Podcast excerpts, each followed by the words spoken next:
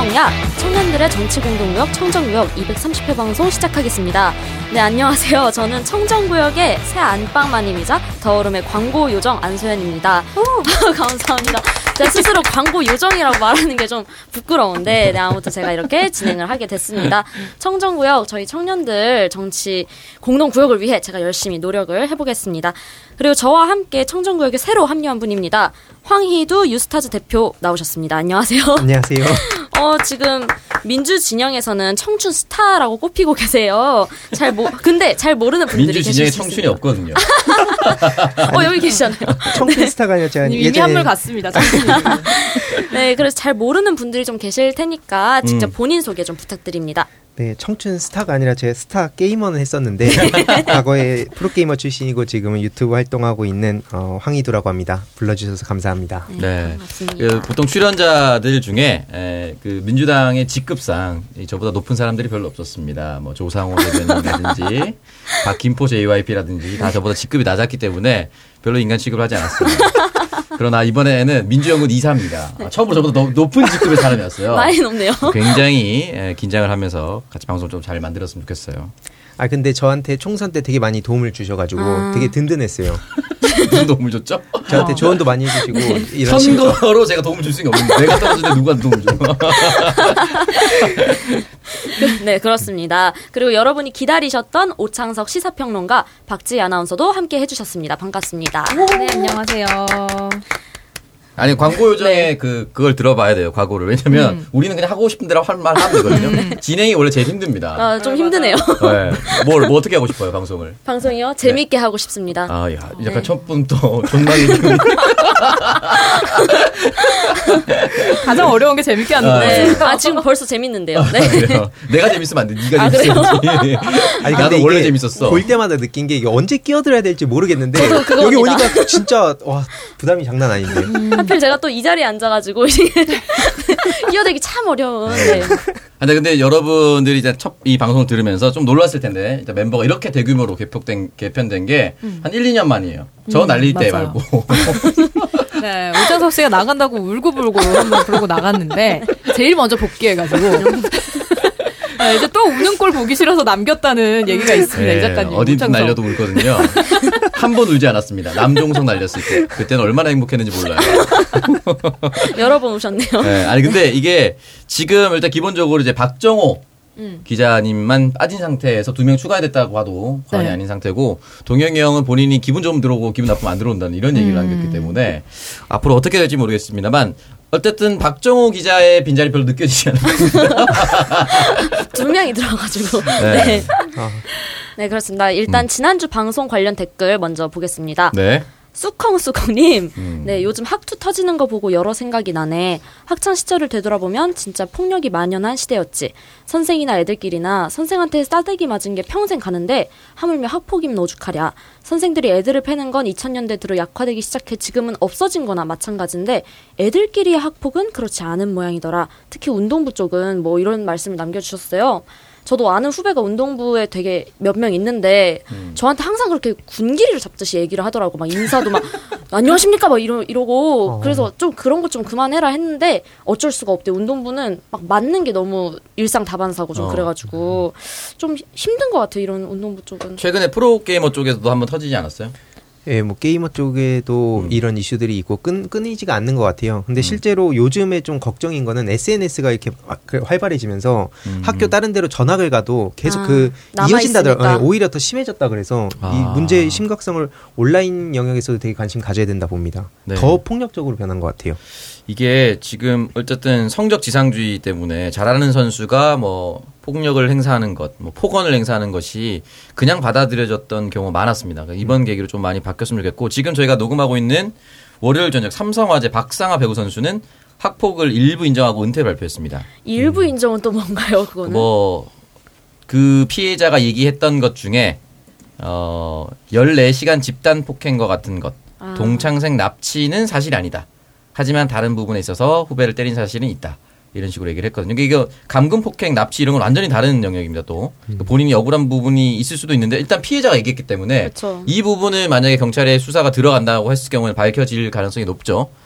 지금 박상하 선수 같은 86년생 저랑 동갑인데 일단 은퇴를 선언했고 지금 쌍둥이 논란 아직 가라앉지 않았어요. 일부 언론에서 쓸데없이 실드한다고 우리나라 여자 배구 국가대표 어떻게 되느냐 이런 식의 기사를 쓰고 있는데 전혀 민심을 따라가지 못하고 있는 겁니다. 국가대표에서 메달 안 따면 어떻습니까? 그러니까요. 일단 피해자의 인생이 조금 더 중요하지 않습니까? 그렇죠. 좀 이게. 옛날에 저 프로게임 한창 할 때도 그렇고 운동이나 e스포츠나 이게 다 그땐 실력이 원탑이었거든요. 게임만 음. 잘하면 되지 뭐. 음. 음. 근데 요즘은 확실히 인성이 시된 것 같아요. 과거 일배 논란이나 이런 거 다 찾아보고 있어서 음. 요- 이게 젊은 친구들이 결코 이거를 지금 내 문제가 아니라고 생각해서는 안 된다. 이런 음. 말씀 드리고 싶습니다. 네. 네. 근데 사실 이게 지금 뭐 피해자들도 중요하고 당연히 벌을 받아야 되는 것도 중요한데 또 보니까 오늘 뭐 김소혜 씨라든지 뭐 박혜수 뭐 이런 분들이 또 학폭 의혹이 터졌는데 좀 또좀 약간 싸우고 있어요. 그래서 악의적 허위 사실이다 또 아니다라고 얘기가 나오고 있는데 우리가 또 무조건 그렇게 학폭을 당했다라고 얘기를 하는 사람들의 그 얘기를 덮어놓고 믿어줘서도 안 될 것 같고 이거를 우리가 좀 객관적으로 잘 보면서 정말 이게 벌을 받아야 되는 사람은 벌을 받아야 되지만 이런 분위기로 인해서 또 하나의 또 다른 피해자가 생기지 않도록 이것도 우리가 좀 조심을 하면서 상황을 잘 지켜봐야 될 것 같습니다. 네, 맞습니다. 좀 연예계 쪽에서도 이런 문제가 좀 많아가지고요. 정확한 사실 판단 이런 거 좀 지켜봐야 될 것 같습니다. 그리고 시간은 흘러가는구나 님이 남겨주신 댓글 보겠습니다. 네. 경기도 사는 자영업자입니다. 이번 설에 경기도에서 받은 재난 소득으로 차례 지냈어요. 사람들의 소비와 활동이 제약받으면서 상황이 어려워져 남편이 밤에 알바로 쿠팡 배달합니다. 어, 임대료에 직원 월급에 관리비 등 고정비는 줄지 않는데 수입은 형편없이 줄어버리니 어떻게든 버텨보려고 밤에 잠도 못 자고 이럽니다. 그 와중에 몇십만 원 재난소득 단비가 떠이다. 저는 소상공인 아니라고 자영업자 대출이니 뭐니 혜택 하나도 못 받습니다. 그렇다고 경기 안 타는 자영업 아닙니다. 도대체 두텁게 지원한다는 선별은 누구를 위한 건지 뉴스 볼 때마다 속 터집니다. 경계선보다 조금 높은 수위에 있으면 밥 한 끼로 버틸 수 있고 애들 학원 안 보내도 됩니까? 매달 고정비가 어디서 뚝 떨어집니까? 나도 세금 냅니다. 국세청 세무조사에서 털릴 게 하나도 없을 만큼 성실 신고합니다. 근데 지원은 안 된답니다. 대출은 남의 나라 얘기고요. 보편으로 지급하면 돈 쓰러 다닌다고요? 머리에 총 맞았습니까? 이번에 받은 40만 원 평상시 보던 장보기로 소진했습니다. 애들 좋아하는 족발 한 번 사주면서 포장으로 집에서 먹었어요. 한 번에 몇 천만 원 주면서 쓸어 다닐까봐 걱정하는 거면 말도 안 합니다. 민주당은 우리 같은 사람들 얘기는 안 들리는가 봅니다. 내 손으로 국진당 찍을 일은 없습니다. 30년 가까이 투표하면서 한 번도 기권해 본 적 없습니다. 하다못해 정동영이도 찍어줬어요. 그런데 요즘 들어 민주당 하는 행태를 보면 투표장 안 가고 싶어집니다. 나 같은 사람 하나 안 찍는다고 크게 신경 안 쓰겠죠. 그래서 더 슬프네요. 임종석의 똥볼도 웃기고 당대표의 엄중도 신물이 납니다. 좀 삽시다 다 같이 라고 남겨주셨어요. 네, 근데 네. 이제 18일에 이낙연 대표가 4차 재난지원금 관련해서 맞춤형 지원을 빠른 시일 내에 넓고 두텁게 해야 한다 이렇게 얘기를 했기 때문에 뭐 전체 지급은 되지 않을 확률이 더 높아진 것 같고 그리고 또 뭐 경기 진작에 적절하지 않은 시점이다 라고 얘기를 하면서 전국민 지급보다는 좀 맞춤형 지원을 하겠다라는 것을 계속해서 지금 강조하고 있는 모습입니다. 근데 사실 모르겠어요. KBS에서도 이런 보도가 하나가 나왔는데 선별 지급을 했더니 위기 가구의 37%는 생계 지원금을 못 받았다. 음. 아. 이런 기사가 나오고 있거든요. 그럼 이게 과연 지금 정부 여당이 도움이 될 것인가? 이거를 생각을 해봐야 될 것 같고, 뭐 본인들은 당연히 소상공인이나 프리랜서, 뭐 이런 피해를 본 직업군에게 지원금을 주고, 뭐 돌봄 지원과 고용 안정 지원까지 뭐 다양하게 지원을 하겠다라고 하는데 지금 돈도 제대로 안 나눠지고 있는 상황이잖아요. 맞아요. 기준이 좀 애매하고. 그렇죠. 그러니까 그 기준을 세우는데도 시간이 걸리고 이걸 또 나눠주는데도 시간이 걸리는 건데 어, 글쎄요. 2차 지원금도 지금 이런 상황에 놓여 있는데 4차 재난지원금을 지금 이 상황에서 어떻게 누가 선별을 해서 어떤 기준으로 어떻게 나눠줄 것인지 이것부터 뭔가 본인들이 기준이 서 있는지가 궁금합니다. 그냥 제가 보기에는 아, 글쎄요. 그냥 이, 뭔가 기본 소득, 재난지원금 이런 게 이재명 경기도지사를 떠올리게 한다고 생각을 하시는 건지 모르겠어요. 그래서 왜 정부 여당에서 계속 이 방향으로 가시는지 음. 모르겠네요, 정말. 일단 자영업자 얘기를 들어보면은 일단은 보편 지급이 훨씬 더 좋다라고 얘기를 하고 기본적으로 월세 100만 원을 지원해 주는 것보다 어, 보편 지급을 해서 10만 원짜리를 받아서 많은 시민들이 나와서 소비를 했을 경우에 얻어들이는 벌어들이는 소득이 훨씬 더 크다라고 자영업자들이 얘기를 하고 있고 경기도 같은 경우 지금 2월에 또 지금 재난지원금 지급하지 않았습니까? 그게 통계가 나왔는데 10만 원을 지급하면 평균적으로 18만 원 소비가 일어난대요. 어. 그러니까 무슨 말이냐면 10만 원을 쓴다고 해서 딱딱딱 만 원짜리씩 10번 쓸 수 있는 경우는 굉장히 드뭅니다. 예를 들어서 가지고 계시기로 했는데 뭐 4만 3천 원이 나왔다. 뭐 이러면은 막 뒤에 끝자리가 7천 원이 남거나 뭐 100원짜리가 남거나 이렇게 하잖아요. 만약에 한 4, 3천 원에서 5천 원이 남았으면 그 3천 원, 5천 원을 다 쓰게 해주고 내 돈을 조금 더 내서 또 외식을 한 번 하거나 또 다른 지출을 한다는 거죠. 그러니까 기- 경기 기대 효과가 딱 10만 원에서 끝나는 것이 아니라 이 10만 원으로 인한 연쇄 작용들이 있기 때문에 이 부분을 조금 더 잘 바라봐 줬으면 좋겠다라는 얘기를 전 자영업자 입장에서 누구나 할 수 있다고 생각합니다. 특히나 경기도는 효과를 봤기 때문에 이분은 이제 경기도 사는 자영업자라고 해서 훨씬 더 안타깝게 얘기를 하고 있는 것이 아닌가라는 생각이 드네요. 그리고 지금 뭐 2차도 지금 뭐 지급 자체가 60%밖에 이루어지지 않았다. 그래서 그 예산이 지금 그대로 남아 있대요. 남아 있는데 그렇다면 이런 상황을 반영을 해서 만약에 왜 어떤 부분 때문에 이게 제대로 지급이 이루어지지 않았는지 그리고 어 뭐 소득이 많이 줄어들었음에도 불구하고 이거를 신청하지 못한 사람들, 받지 못한 사람들은 그 이유가 뭔지를 그럼 분석을 해야 되는데 사실 보면은 이게 이제 내가 이제 소득이 많이 줄어서 이거를 받기 위해서 좀 신청을 하려고 가서 봤는데 소득 감소 확인서를 떼오라 그랬대요. 근데 이 소득 감소 확인서가 코로나19로 인해서 내 소득이 25% 이상 줄었다는 거를 증명을 해라라는 건데 이게 이제 사업주의 서명이 있어야 된다는 거예요. 음. 이미 잘렸는데 가가지고 사업 서명까지 받아와야 되는 거야. 그러니까 에이씨 100만 원 그냥 안 받고 말지. 그냥 이렇게 되는 거예요. 이런 부분을 좀 제대로 본인들이 보완을 하지도 않고 그냥 고집만 부리는 게 국민들로서는 너무 답답합니다. 네, 선별 지원에 대한 기준이 명확히 없어서 일단 보편 지원 말씀해주신 대로 경기도는 이미 효과를 봤으니까 좀 검토를 좀 해줬으면 좋겠습니다. 네, 지금 청취자 의견 소개된 분께는 책 선물 드리도록 하겠습니다. 당첨된 분은 받고 싶은 책 당첨된 제목과 사람 누구? 음, 아 근데 오늘 두, 두 분밖에 없으니까 자영업자. 네, 네, 시간은 흘러가는구나님 경기도 사는 자영업자분께 드리는 네. 게 어떨까요? 네, 좋네요. 좋습니다. 그러면 시간 흘러가는구나님 받고 싶은 책 제목과 이름, 주소, 연락처 보내주시면 됩니다. 당첨되신 분 방송 들으시고 저희 방송 공식 메일로 받고 싶은 책과 주소, 전화번호 등 배송 정보를 남겨주시기 바랍니다. 공식 메일은 정치알바 골뱅이 gmail.com입니다. 선명이야 했어? 네, 어떻게 잘했어? 어 선명이 안 했.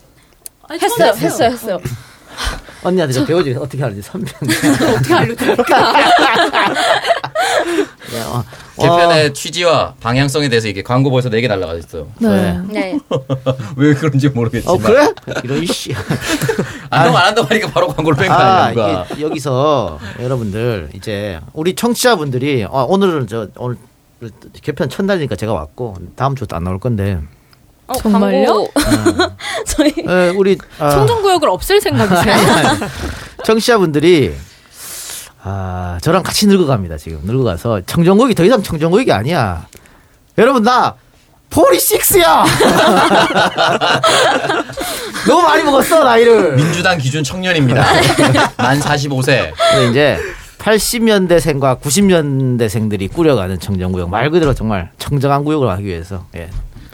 네, 박정호와 저는 빠집니다 이렇게. 예. 근데 지금 광고 청정 구역이 돼가고 있어요. 아, 아니 이제 제가 봤을 때는 어, 이 작가가 빠지면 더 잘 된다 이런 이런 얘기도 많이 있거든. 누가 누가 그래요? 그동안 계속 다 같이 하고 있었는데. 되고. 눈치 안 보고 더 잘할 수 있다. 여러분들 네 명의 청년들 앞으로 힘을 좀 실어주시. 광고 빼지 말고 좀 밀어주시기 바랍니다. 네, 광고가 네 개나 빠져서 저희가 약간 지금 기가 죽었어요. 아 이렇게 돼. 저 많이 죽었어요. 오늘 처음인데. 아 이렇게 되면은 뭐딱 2주 만에 또 복귀할 수밖에 없는 상황인데. 어제 하나 다시 함께 하겠네요. 아 쉽시다 좀 쉬어. 아이씨. 네, 오늘의 주요 뉴스 먼저 살펴볼게요. 바로 할거 해. 아, 물 흐르듯. 이 작가 호스만 그만해라. 진행하겠다. 네, 저는 진짜. 앞길만 네. 가겠습니다.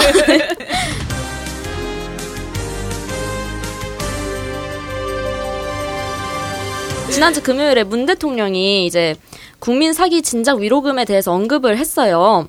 4차 재난지원금 사각지대 최대한 줄여라라고 당부하면서 음. 근데 이거에 대해서 국민 위로금을 국민의힘이 어 개- 대통령 개인 자산으로 주면 감사히 받겠다 뭐 이런 소리를 했는데 개소리죠.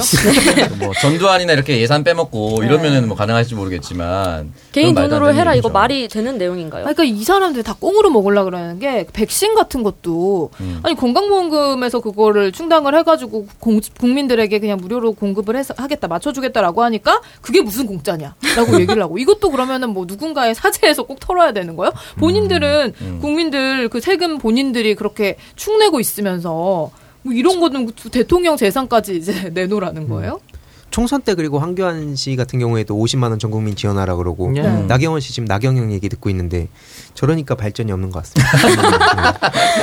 아니 그러니까 이거 뭐 어, 코로나 좀 안타깝 안타까운데 저는 뭐 이번에 다 줬으면 선배랑 예, 목표랑 다 했으면 좋- 좋았겠습니다만 어쨌든 뭐 이렇게 결정 내렸으니까 근데 그러면 어 언제 코로나가 안정될 것인가 저는 당분간 좀 어렵다고 보거든요. 뭐 날씨가 따뜻해지면 좋아지긴 근데 이런 희망 있었습니다만 8.15 때 한참 여름인데도 터졌잖아. 그런 일이 또 없으리라는 보장은 없으니까. 그러면 우리가 지금 목표는 11월 목표를 하고 있잖아요. 근데 만약 11월 달에 그렇게 다 좋아져서 코로나 좋아져서 그때 이렇게 지급한다. 그러면 야당에서는 어 대통령 선거 앞두고 이것도 또 선거용이라 또 그럴 거 아니야.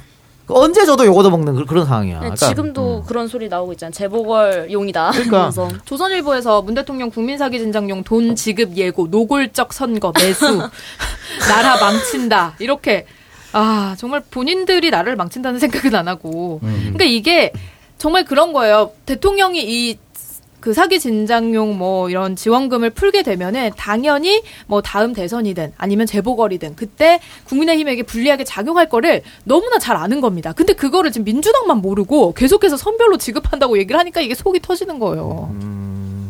어때 우리 황희주 씨는 민주당에 뭐 정치 아 뭐야 직책 하나 갖고 있나? 민주연관 이사로 있긴 한데 아, 제가 이렇게 얘기하는 게 불편하세요? 아니 아니요. 근데 저도 그 뭐 사면론부터 시작해갖고 지금 당에 좀 소통이 원활히 좀 안 되는 부분에 대해서 계속해서 지적하고 있고 그 욕을 솔직히 제가 다 먹고 있거든요. 음. 유튜브로 지금 소통하고 있는데 뭐 하냐 이러면 제가 진짜 억울한 게 민주당 욕을 안 하는 게 아니에요. 음. 근데 실제로 당 내에서도 좀 개혁적인 성향을 가진 분들은 밖에 소통을 하고 싶어 하는데 이게 또 쉽지 않잖아요. 왜냐면 선거 앞두고 또 당 분열 요소로 저쪽 언론에서 쓸 수 있으니까 네.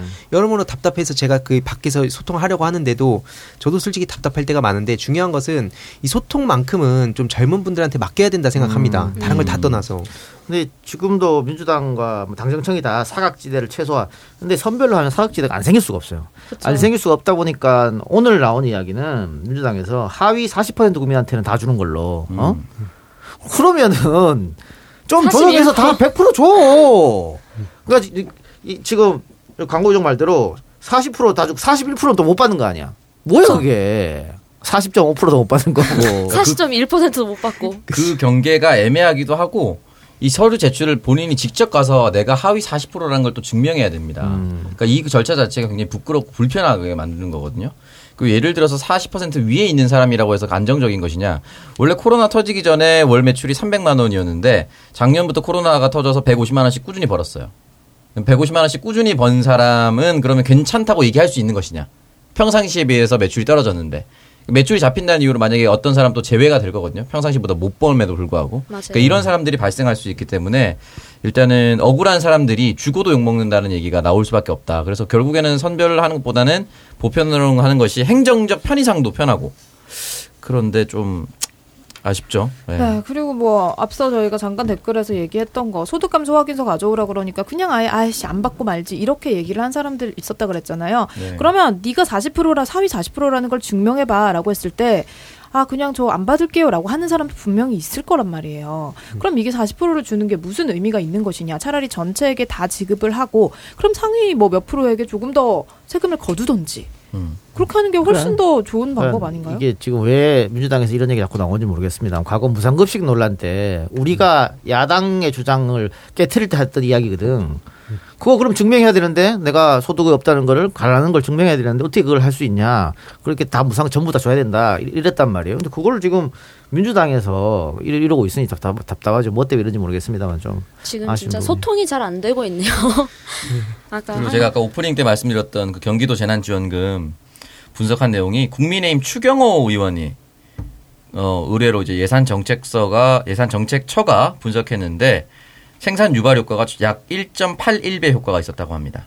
그러니까 이게 보편으로 지급했을 경우에 추가했었던 그 국민 아 전 어, 정부가 지급했던 것 대비 1.81배 효과가 나온다라고 예산 정책처가 얘기를 했기 때문에 이거는 사실은 선별하는 것보다 보편으로 하는 것이 훨씬 더 경기 부양 효과가 크다라고 얘기할 수가 있는 것이죠. 네. 그리고 진짜 어이없는 게 이게 뭐 제 친구를 질투해서 하는 말은 아니지만 제 친구는 굉장히 사업이 잘 되고 있거든요 지금.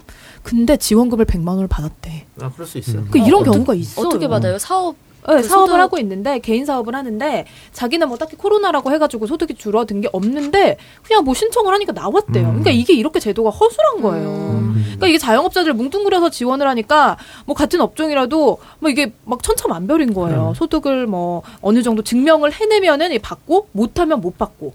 그러니까 뭐 한두 번은 한두 번은 급하니까 그렇게 대충 줄 수 있어. 근데 이게 계속 받는 사람은 받고 못 받는 사람은 못 받고 이게 쌓이게 되면은 글쎄 어떤 게 과연 더 세금 낭비인지. 예. 주진영 박사가 하던 얘기도 그래요. 일 한 번, 두 번까지는 이해할 수 있어도 3차, 4차까지 가는데도 아직도 이러고 있는 건 상당히 문제가 있다라고 하는 거죠. 아, 좀 이제 보편적 논의에 대해서 조금 많이 다들 소통을 좀 했으면 좋겠습니다. 네, 다음 주제 가볼게요. 지금 의사협회에서 뭐 살인, 강도, 성폭행 등 금고 이상의 강력 범죄를 저지르면 의사 면허 박탈한다 이런 의료법 개정안이 국회 복지를 통과했는데 의협에서 이게 악법이라면서 나 이거 파업하겠다. 우리 백신 접종 보이콧하겠다. 이렇게 말을 했어요. 이게 이게 왜 왜 그런 거죠? 이 깡패도 아니고 이게 씨. 그냥 양아치 들인 근데 건데. 이게 이거는 그뭐 밥그릇 지키는 거죠. 어, 아니 이거는 밥그릇을 지키는 것도 아닌 게 사실 살인 강도 성폭행 너무 심한 문제 아닌가요, 이거는? 이거는 사실 누구나 다 자기 아니 나는 그런 2차 가해 발언했다는 이유로 직업을 잃었어. 그렇지 않습니까? 근데 지금 의협에서 하는 얘기는 이게 에, 너무 포괄적이다. 어? 그러니까 뭐 중대 범죄뿐만이 아니고 일반 단순 범죄를 저질러도 밥그릇을 뺏어가는 거기 때문에 이렇게 얘기하는데 그건 뭐 사실 호도하는 거죠. 왜냐하면 그러면서 예를 들면서 뭘 예를 들면 교통사고 얘기를 해. 네. 근데 교통사고 저질러 가지고 금고 이상 형을 나오려면 음주 운전을 해서 사람을 사망케 한다거나 사망케 한 후에 뺑소니를 한다거나 그럴 경우에만 금고형 이상이 나와요. 아니면은 다 벌금형이거나 금고형 안 나온다고. 그런 그런데 그걸 가지고 교통사고 얘기하고 무슨 농지법 얘기하고 농지법 위반했는데 왜 금고형이 나옵니까? 그러니까 사실을 임대차법 위반. 얘기도 나오더라고요. 그러니까 임대차법 얘기도 해. 그게 뭔 상관이야? 위반했는데 왜 감옥 가? 어, 말도 안 되는. 김성주 민주당 보건복지 강사가 얘기를 하는데 매년 수십만 건 발생하는 교통사고 중에 실제 형사처벌 받는 경우는 5% 미만이고요. 예를 들어서 운전하다가 무단횡단한 보행자를 치여서 사망케 한 경우 벌금이 700만 원이라고 합니다.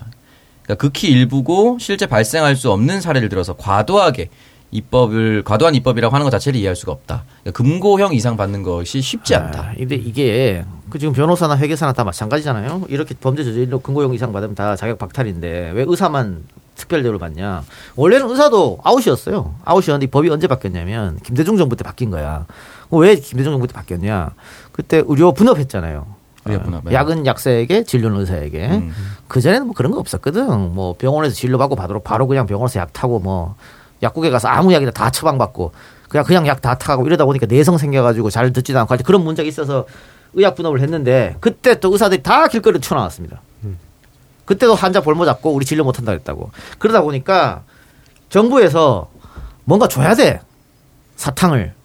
근데 빼 뺏었으니까. 음, 그래서. 어 그래서 이거, 이거 이 법을 바꿔준 거야. 음. 야, 대신에 니네 면허는 평생 내가 우리가 하- 하게 할 수 있게. 근데 근데 잘못됐지 법 바꾼 게. 잘못됐죠. 그래서 지금 이걸 바로 잡으려 그러니까는 이제 얘네들이 얘네들이 이 지랄 발광을 하는 겁니다. 그러니까 이게 뭐 주위에서 왜 이런 말도 안 되는 그러니까 사실 의사뿐만 아니라 검사 판사들이 게- 계속 어떤 특권을 당연하게 누리고 있었는데 그 얘기를 왜 옹호하나 하고 보니까 그 시험이 되게 공정하다 이런 게 되게 깔려 있는 것 같아요 인식이 그러니까 한마디로 시험 잘 보고 좋은데 가고 음. 이런 사람들 이 정도의 어떤 특혜는 받아도 된다 그 노력에 대비해서 이 정도는 아무것도 아니다 아니 근데 이런 사람 인식이 목숨을 있는데 다루는 건데. 아, 그러니까 전 이게 말도 안 되는 거죠. 네. 그러니까 사실 공정하다는 착각이 그게 나와갖고 좀 다행이라는 생각이 드는 게 시험 잘 본 사람이 뭐 뭐든지 저렇게 말도 안 되는 짓들 벌이는 건 진짜 말도 안 된다 생각하거든요. 특히나 시대가 이렇게 변해가고 있고 많이 변했는데도 불구하고 아직까지 저런 구시대적인 어떤 신분제가 아직까지 이어지고 있는 것 같은. 전 이거 진짜 잘못된 거라 생각합니다. 그 최근에 어이없는 성범죄 의사가 저지른 것은 뭐냐, 뭐냐면 어, 몸에 좋은 뭐 비타민 주사 뭐 그런 거 맞으면 잠도 잘 오고 뭐 피부도 좋아진다고 어. 그렇게 속인 거야. 그래서 여성을 마취시킨 다음에 아이고. 프로포폴린 전신 마취기 때 성추행한 건데 20대 여성을 이렇게 전문적으로 데려오는 브로커가 또 하나 있어요. 아이고. 그 브로커한테 돈 줘서 걔가 걔는 데려오고 이 의사는 그것만 계속 한 거야. 근데 지금 이 지금 현재 법대로라면 그런 사람도 그냥 간판 바꾸고 다시 거죠. 진료하면 되잖아.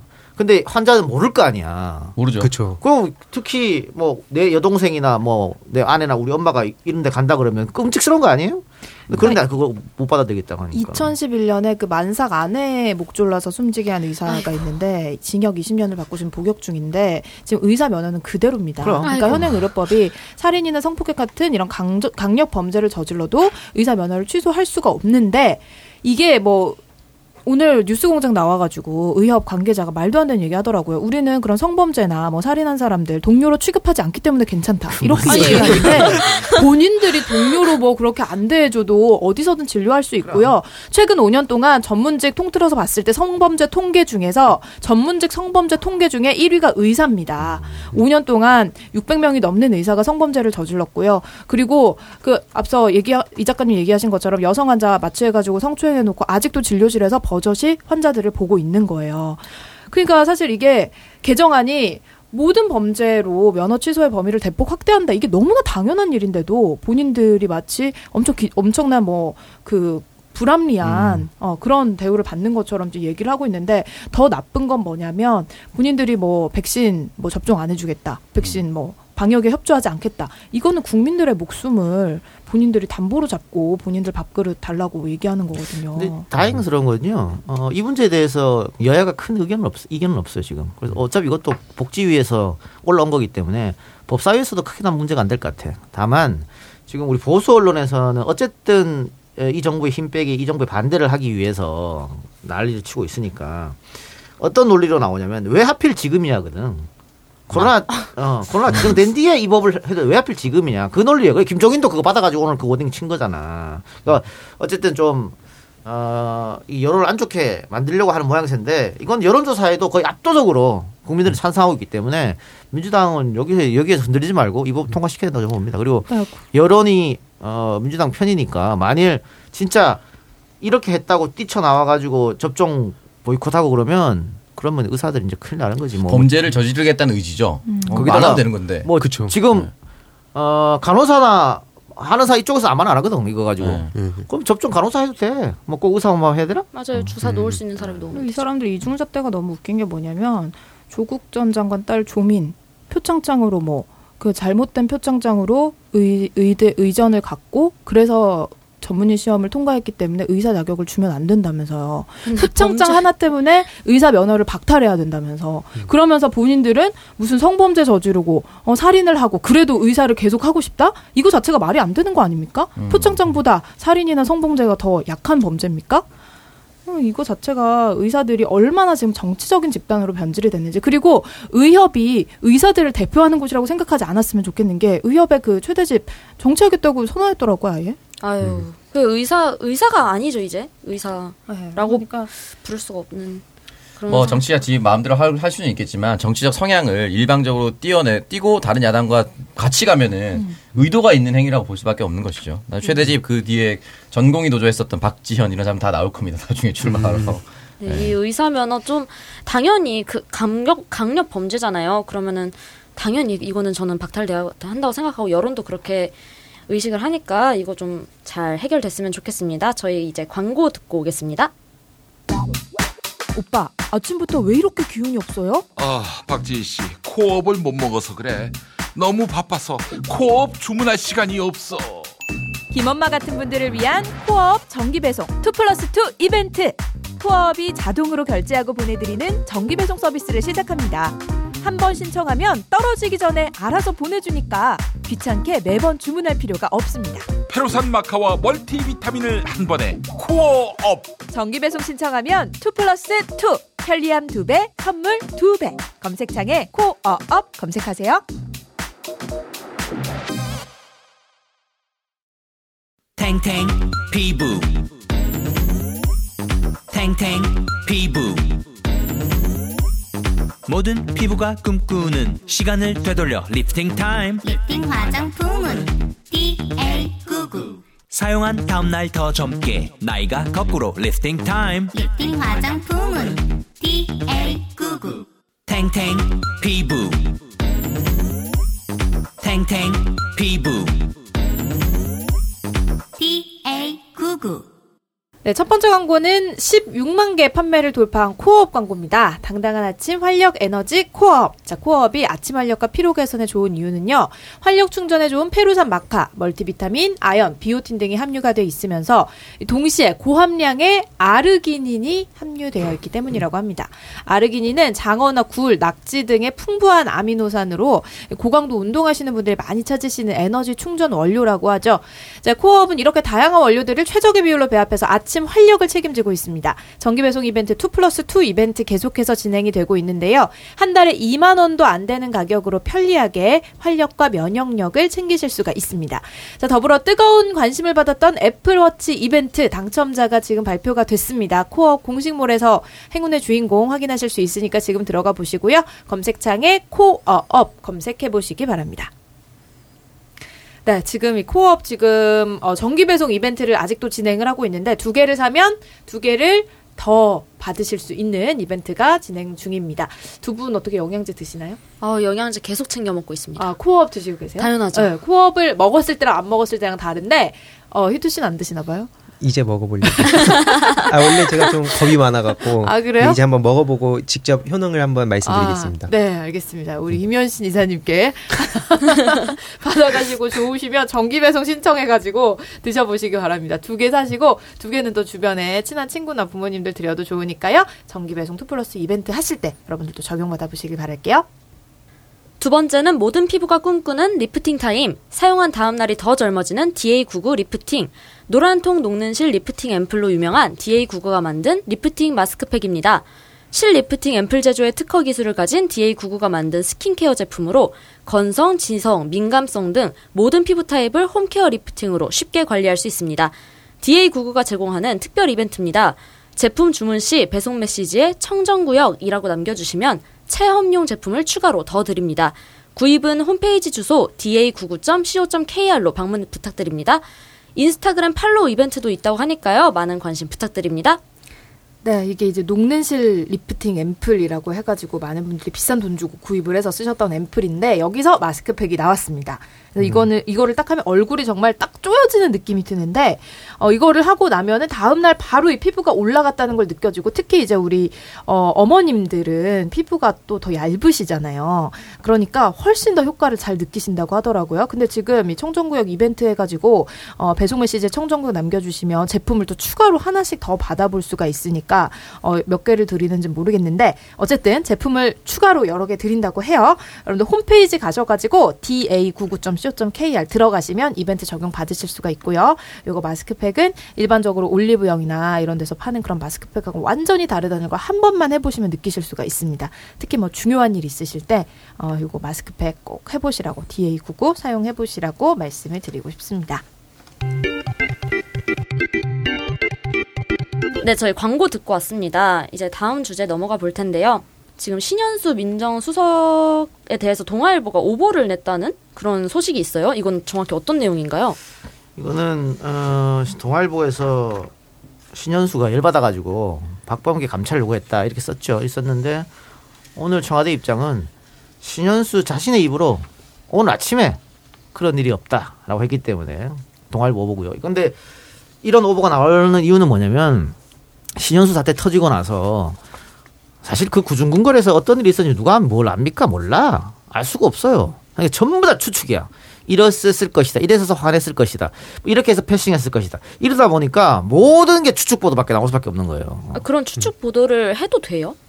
뭐 지들 마음이 막 이게 쓴 거지. 그 신원 신현수 수석과 관련된 내용이 특히나 추측 보도 너무 심했던 것이 신현수가 이렇게 말했다라고 청와대 관계자는 신현수가의 상태는 이럴 것이다라고 중년의 법조인은 중견의 검찰 출신 변호사는 다 이런 식으로 나와요. 그럼 다안 밝혔네요. 누가 누군지를. 아니 그, 그, 안 그래- 밝혔거나 기자 본인이 그러니까 저도 신현수가 어떻게 했을 것이다라고 들었어. 어?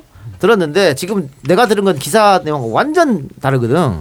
근데 뭐 그런 걸 떠나서 그건 내가 이제에서 얘기했으니까 구체적인 거는 그런 걸 떠나서 신현수의 지금 행동은 상당히 문제 있다고 봐요 이거. 그러니까 물론 본인이 들어갈 때는 어 검찰과 법무부 음.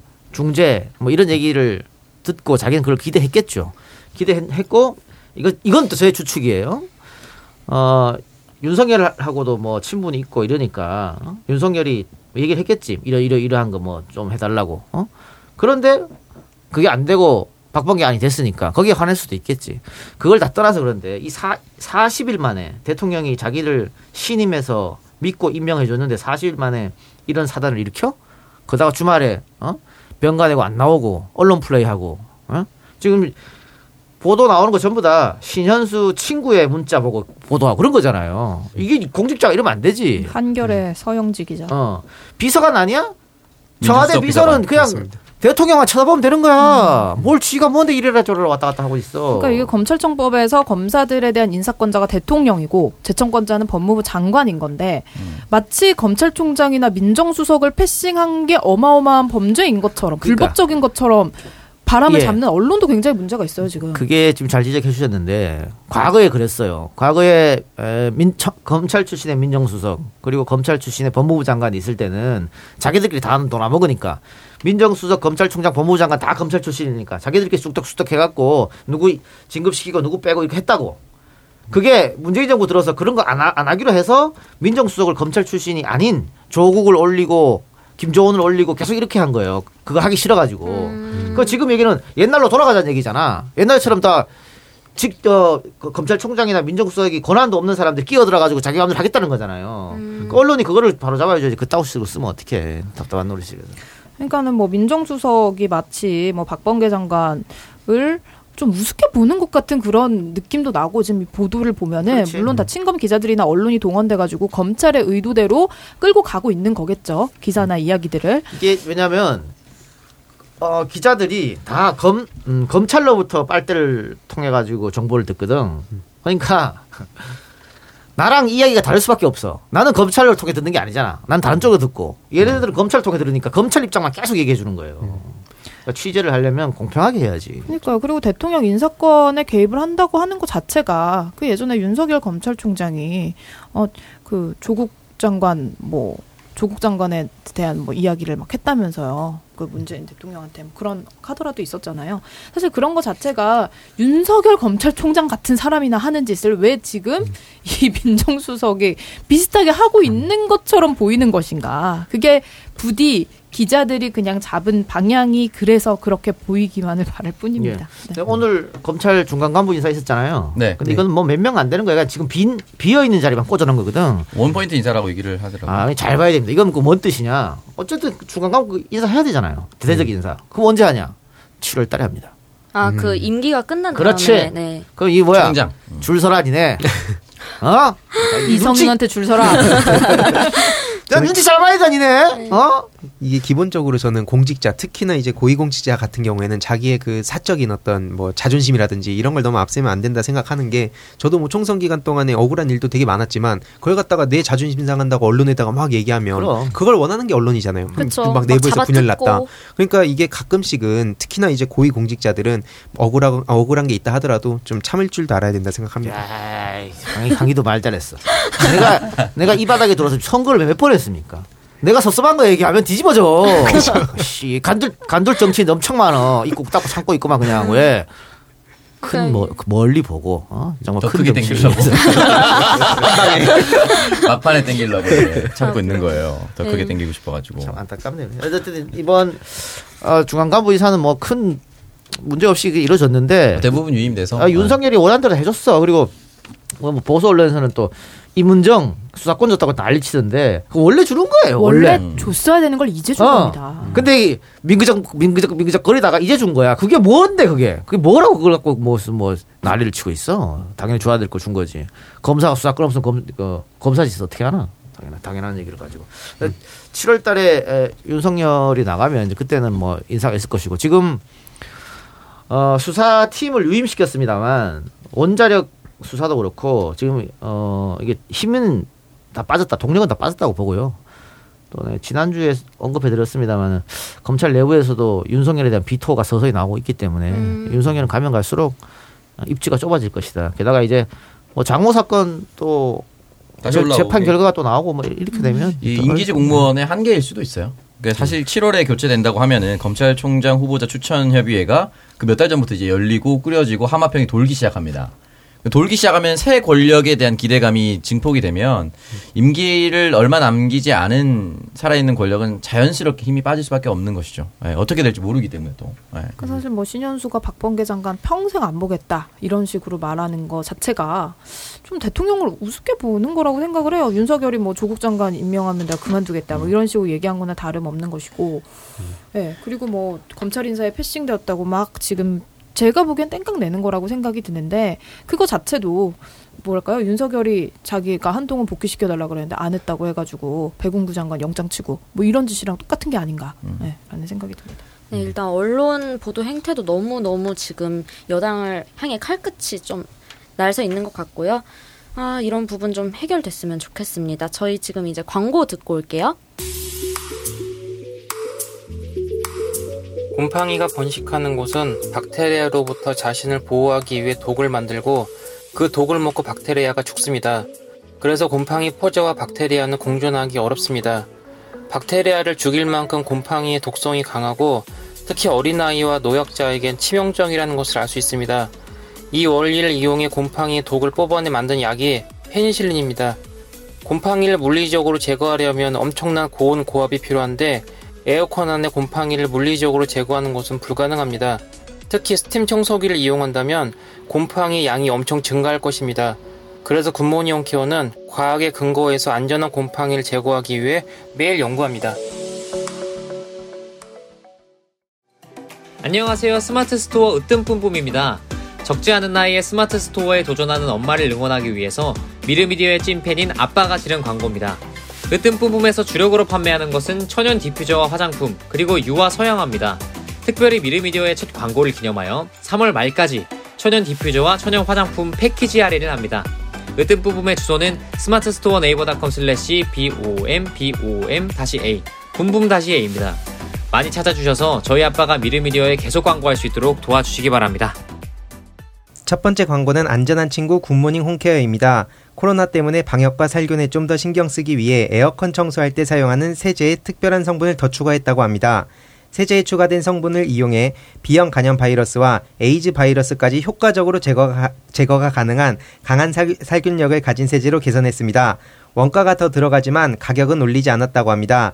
굿모닝 홈케어에서는 지방에 계시는 고객들을 위해 2월에 예약 접수를 받아서 3월에 찾아갈 예정입니다.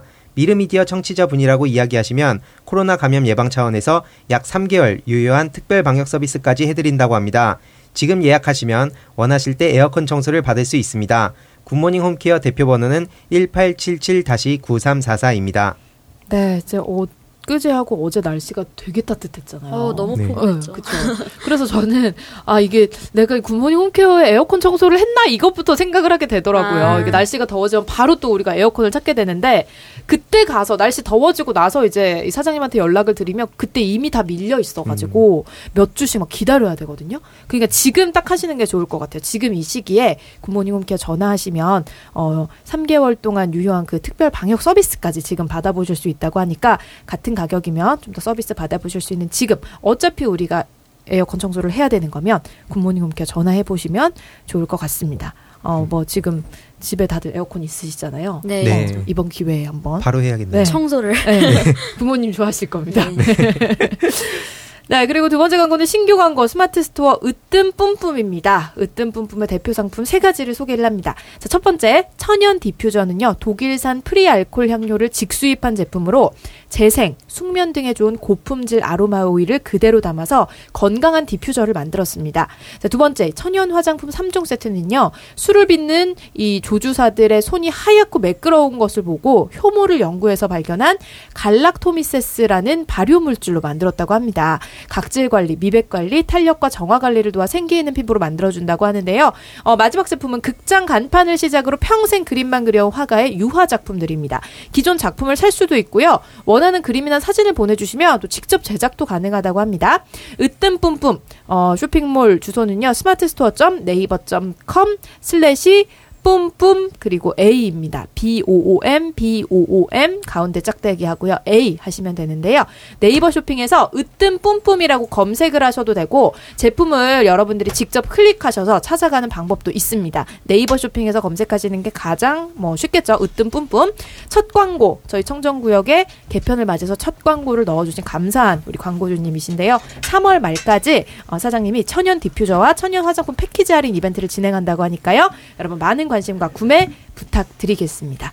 네, 여기가 이제 좋은 제품들 직접 이제 가지고 여러분들에게 소개를 해드리는 그런 쇼핑몰인 것 같은데 어, 네이버 스마트 스토어에서 으뜸 뿜뿜이라고 검색을 하시면 여러 가지 제품을 만나보실 수가 있습니다. 그 중에 이제 많은 분들에게 가장 사랑을 받았던 제품 세 가지를 소개를 해주신 건데 어, 특히 디퓨저 같은 경우에는 우리 코와 입으로 호흡기로 들어가는 또 그런 것들이기 때문에 어, 글쎄요 알코올 없이 좀 건강한 재료를 만들었다고 하니까 고품질 아로마 오일 어, 집에 방향제 하나씩 다 사용하시니까요 디퓨저 여기서 또 어, 직접 구입을 해 보시는 것도 좋을 것 같습니다. 그리고 뭐 천연 화장품이라든지 이런 것들 또 유화 작품, 유화 작품 이런 것들은 잘만 간직하면 나중에 또 가치가 오른다고 하잖아요. 어떤 작가분이 계신지는 모르겠는데 직접 한번 들어가 보시고 여러분들이 원하는 그림이 있으면 또 직접 그려 주신다고 하니까 이 부분도 참고를 해 보시면 좋을 것 같습니다.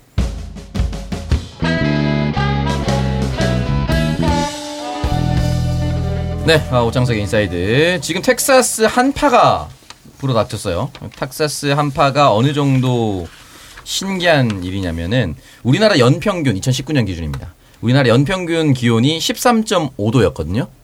텍사스는 평균 기온이 20도 안팎이래요. 그만큼 따뜻한 나라입니다. 음. 아, 따뜻한 도시면 죄송해요.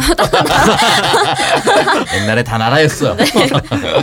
따뜻한 도시인데 여기에 갑자기 한파 시스템이 불어닥쳤고 워낙 따뜻한 도시다 보니까 한파에 대한 이 방한 시스템이 거의 없다고 봐도 무방하는 음. 그런 도시였습니다. 그러다 보니까 이게 한파가 불어닥쳤을 때 대비 시스템 자체가 없었습니다. 그래서 여기에 대해서 문제가 터져 나오기 시작을 했었고 이 문제의 촉발점은 대규모 정전 사태입니다. 대규모 정전 사태로 인해서 이제 동사하는 일이 발생하는 거예요. 동, 연- 동사요? 네. 연평균 기온이 20도인 도시다 보니까 추운 기후에 대비하는 파카나 이런 게 뭐가 있겠습니까? 그러니까 갑자기 한파가 불어닥쳤을 때 여기에 대해서 대비를 못했고 정전이 일어났고 이 정전이 대비한 정전이 일어났을 때 대처가 또 늦었던 것이 또 민영화가 하나가 있었고 두 번째는 공화당에서 얘기했었던 것이 그거 봐라 이 재생에너지 때문에 그렇다. 재생에너지를 써서 전력 수급이 제대로 되지 않았다 라고 얘기를 하고 있거든요. 어, 네, 그게 여기. 지금 마- 맞는 말인 건가요? 아니 여기서 어, 네. 팩트 체크를 해보면 재생에너지의 수요는 거의 비슷합니다. 풍력 때문이다라고 했는데 그게 아니라 천연가스 공급 상황이 급격히 줄어들어 버렸습니다. 이 네, 부분이 이제 심각했던 부분인 것이고 재생에너지 문제는 아니다.라고 또 바로 나왔죠 얘기가. 또 텍사스는 이 다른 주였으면 그러지 않았을 거예요. 그 바로 옆 주한테 공급 받았고 하는데 텍사스는 독자적으로 운영했거든. 그러다 보니까 이런 일이 벌어졌는데 여기서 중요한 거는 이제 어, 민영화죠. 어, 네. 민영화. 그러니까 우리가 늘 말하는 수도, 철도, 전기, 가스, 교통 이런 건 민영화하면 안 된다. 공공재. 네, 늘 얘기하잖아요. 마찬가지고. 꼭 필요한 거니까. 그런데 이명박이가 하려 그랬지. 인천공항 같은 거 하려 그러다 그러고 어, 그렇게 됐는데 지금 여기서도 텍사스 한파에 한 달 전기요금이 1,800만 원이다. 이거 뭐 인터넷에서는 거짓 뉴스 아니야. 근데 진짜 뉴스고요. 이렇게 1,800원 나온 것도 이게 민영화를 해서 이런 겁니다. 네. 민영화를 하다 보니까 이게 뭐 씨, 다금바리도 아닌데 그때 그때 시세에 맞- 따라서 시가로 시가로 전기를 시가로 만든 아, 근데 여기 이제 따뜻한 나라니까 그게 별로 필요 도시. 없을 것이다. 어, 도시니까. 미안해 내가 계속 80년대생들은 다. 나라라고 해요. 나라만큼 큽니다.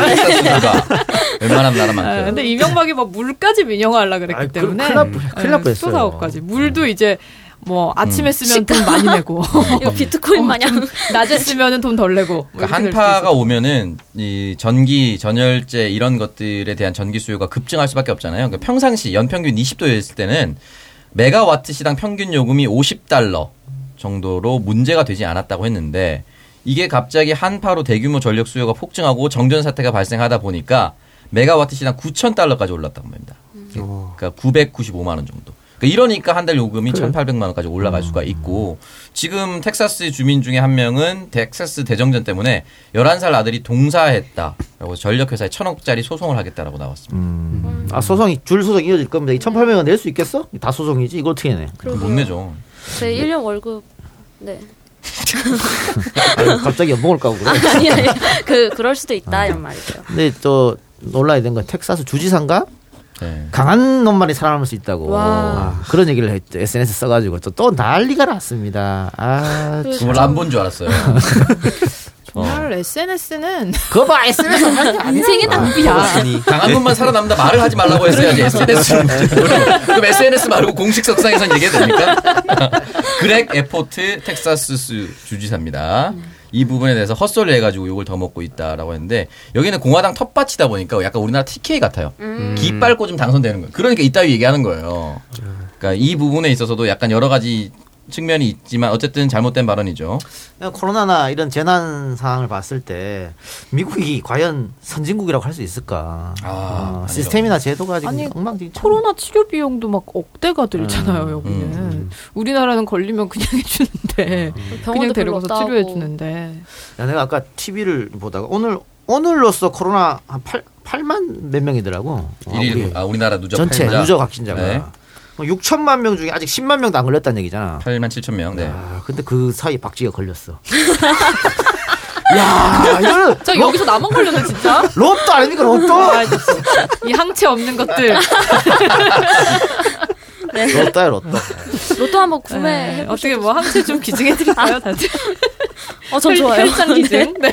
면역력이 특히 약하다라고 볼 수가 있겠죠. 아시죠? 170 이하는 안 걸리는. 황이도 안 걸렸잖아. 여기 나랑 동영이 형이 다 안 걸렸거든. 네, 강성범. 내가 5, 5cm 굽 신고 다녀서 걸린 거야. 가- 괜히 군만 신- 군만 안 신었어도 안 걸렸을 텐데 괜히 키 커가지고.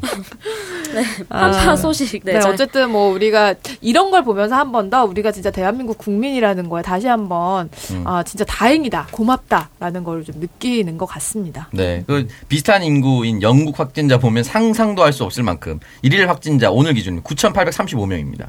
일 일 일일 확진자요? 야. 우리나라랑 인구 비슷하거든요. 6천만 명인가 그럴 겁니다. 영국 인구가. 근데 거기에 비해서 물론 이제 다른 나라와 비교해서 우리나라가 잘하고 있다라고 얘기하기는 좀 그렇지만 6,820만 명으로 나오네요. 어쨌든 일일 확진자가 9,800명이라고 보면은 굉장히 방역 수칙도 잘 따르고 있고 어, 건강도 잘 챙기고 있다라고 볼 수가 있습니다. 두 번째 인사이드 넘어가겠습니다. 보수동에 부산입니다. 부산. 부산 보수동에 책방 골목이라고 있어요. 헌책방. 예전에 그 영화 변호인 보면 노무현 대통령이 어. 보수동 책방 골목 가서 책 팔고 나 일하겠다. 라고 했다가 다시 이제 책 가져와서 공부하는 그 장면들이 나오는데 거기가 이제 보수동입니다. 음. 이 보수동 책방 골목이 전국의 마지막으로 남은 헌책방 골목이라고 해요. 그 없어질 위기에 처했는데 지난 여름에 골, 책방 8곳이 한꺼번에 문을 닫았고 두 곳은 자리를 옮겼지만 여섯 곳은 아예 영업을 포기했다라고 얘기했습니다. 그리고 이 책방에 책방이 세든 건물을 매입한 건설업자가 지상 18층 규모의 오피스텔을 또 짓기로 했다고 합니다. 아이고. 그러면 이 공사가 들어가면은 음, 보수동 책방 골목 역사가 완전히 사라지게 되는 것이죠. 그래서 이거를 좀 살리기 위해서 이 보수동 근처에 있는 동주여고라고 있습니다. 이 동주여고 2학년 여학생들이 예, again 책방 골목이라는 프로젝트를 시작을 해서 시집도 출판하고 그리고 자기 선배들한테 부탁을 해서 단편 영화도 찍고 6분 46초짜리라고 합니다. 이 영화도 찍고 이 보수동 책방 골목을 살리기 위해서 노력을 하고 있다라고 하는데 이 부분을 좀 같이 알렸으면 좋겠다는 생각이 들어서 좀 가져왔어요. 음, 좋은 취지네요, 진짜. 네. 좋은 취지인데 글쎄요 그게 어, 잘 될지는 잘 모르겠네요. 예. 근데 이게 관심을 가져주면은 좀 잘 될 가능성이 있지 않을까. 저는 뭐 이제 출판이나 뭐 서점은 사, 사양 산업이라고 보- 보니까 어, 어, 근- 근데 이제 다시 아날로그 찾으시는 분들도 많아가지고. 그래요? 네, 저 같은 경우. 네, 책을 좀 읽습니다. 그러니까 물론 이제 법률적으로 아니 저희 두 분 작가, 작가님들 어. 책좀 읽으세요. 제 책도 안 팔려요. 근데 이게 그냥 어쨌든 가져왔다는 것이 뭐 오피스텔을 만들겠다고 하는 사람이 법률적으로 지가 지 땅이니 짓는다고 했을 때 어떻게 할 수 있는 방법은 사실 없어 보일 수도 있습니다만 그러니까 부산시가 좀 지자체 차원에서 이런 데는 어떻게 좀 보호를 해줬으면 어땠을까라는 생각이 좀 들어요. 물론 이제 여기 찾아보면은 보수동 전담 공무원을 배치하겠다 이런 것들이 나와 있긴 해요. 근데 중요한 건 수요가 없으면 결국 이 그럼. 사람들도 어쨌든 헌철방 골목을 운영하고 있는 사람들이 공무원이 아니거든요. 음, 그러니까 자영업자예요. 그러니까 이 사람들도 장사가 안 되면은 떠날 수밖에 없는 이런 현실인데 이 부분을 어떻게든 지자체와 공모를 해서 좀 유지시킬 수 있는 방안은 없었을까 이런 생각이 좀 들어요. 홍대에도 서울대에 보면은 홍익문고라든지 어, 네네. 개인 문고들이 있어요. 사실은 부산에도 동보서적, 영광도서라고 하는 양대 민간 도서 서점이 있었습니다. 근데 이게 갑자기 이제 교보문고라든지 뭐 S24라든지 알라딘이라든지 대규모 서점이 들어오면서 지역에 있는 민간 서점들이 줄줄이 폐업을 했어요. 그나마 명맥을 유지하고 있었던 동보서적이 폐업을 하면서 민간 서점이 이제 자리 잡을 곳이 없어졌다. 이런 얘기가 들기도 했었는데 그러면서 더 작아졌어요 민간 서점이. 완전히 작아져서 한 10평 남짓 규모의 에세이 중심 음, 단편 소설집 중심으로 이제 이 서점이 민간 서점 시장이 완전히 바뀌어 버렸는데 이 민간 서점이 가질 수 있는 다양성이라는 것을 대형 서점이 따라갈 수가 없어요. 그러니까 여러분들 대형 서점에 가보시면 베스트셀러 칸을 제외하고 2주의 신작, 뭐 화끈한 뭐 인기가 있는 신작, 뭐 주목해야 할 만한 신작 이런 걸 다 출판사에서 돈 주고 한 평당 가격을 주고 홍보하는 자리입니다. 그랬을 경우에 대규모 대자본이 아니면은 신인 작가들이 등단할 수 있는 기회가 없어집니다. 그러니까 이런 것들이 있어서 헌책발 골목은 좀 다르긴 하지만 뭐 작은 서점이라도 좀 지킬 수 있는 것들을 좀 지자체가 좀 나서서 해줬으면 어땠을까. 물론 해주고 있었지만 또 못 지켰던 부분도 분명히 있을 겁니다만. 이 반디의 루이스 같은 경우에는 그 서점 안에다가 뭐 커피숍도 만들고 음. 또 거기서 뭐 문화 공간도 만들고 좀 노력해봤는데 또 그거 다안 되거든. 안 그래서 되죠. 어, 보수동 책골목은 그 특색에 맞게 음. 그, 그러면서도 사람들이 에, 책만 보러 오세요 하면 안 간다고 거기에. 그쵸. 그러니까 다른 거. 맞아요. 카페라서. 관광식으로 어, 만드는 그렇지. 뭘 해서 다시 방문할 수 있도록 뭐 그런 그런 걸로 한번 연구를 해야지. 그럼 우리 학생들 열심히 하는 건 기특합니다만은 그런 걸로는 다시 살아나기는 좀 어렵지 않을까 싶습니다. 저는 요 학생들이 굉장히 기특하다고 생각이 드는 게 이 송파의 배현진 의원 같은 경우에는 책 박물관에 있는 책을 대출해주겠다. 이거는 고려청자 빌려주겠다. 그렇죠. 라고 얘기하는 거랑 똑같은 거예요. 이런 월급 받고 이런 이상한 법안을 내는 국회의원들도 평생 있는데. 책을 안 읽어보면 그런 얘기를 하는 거예요. 어, 이거는 약간 훈민정음 해례보 빌려주겠다 이런 거거든요. 그러니까요. 거기다 낙서하면 어떡하려고. 그러니까 근데 배현진 의원은 요즘에 살이 왜 이렇게 찌셨대? 글쎄요, 편한가 봐. 뭐 이, 이런 다른 의혹을 제기하는 겁니까? 이런 이상한 시술 법안 쪽 만들어도. 의심을 하고 뭐 말씀하신 것 같은데. 그냥. 물어본 거예요. 네. 옛날보다 살이 쪘길래. 아무튼 이렇게 헌책방 헌책방 골목 다시 살리려는 노력들 살리려는 노력이 있었으면 좋겠다라고 하고 혹시나 이 방송을 듣고 관심 있으신 분들은 부산 보수동 헌책방 골목 가보시, 가보시면 되고요. 학생들이 만들었던 이 와보 시집이라는 시집은 남포동 근처의 남포문고에서 판매를 도와주겠다고 해서 1차 판매분이 다 팔렸다라고 합니다. 남포문고 사실 저도 이제 학교를 여기 보수동 바로 앞에 있는 동아대 부민 캠퍼스에 나왔기 때문에 헌책방 골목도 많이 가고 남포문고도 많이 들렸었는데 어쨌든 지역 상인들이 서로 돕고 있으니까 혹시 관심 있으신 분들 많은 방문 좀 부탁드리도록 하겠습니다. 저도 그 부산 가니까 한번 꼭 가봐야겠네요. 여기 뭔가 약간 인스타 감성으로 해서 어 아, 맞아요. 갬성 샷 예, 이런 거 하면 되게 좋을 것 같아요. 네. 인스타 감성. 좀 약간 학생들 딱 그- 그럼요. 그렇죠. SNS 하지 말고 바로 얘기했다가 아, 저 SNS 중국 가서 한번 가보면 좋겠습니다. 네, 네. 알겠습니다. 지금까지 팟캐스트 선명야 청년들의 정치공동구역 청정구역 230회 방송 1부 마치겠습니다. 잠시 후 2부로 돌아오겠습니다.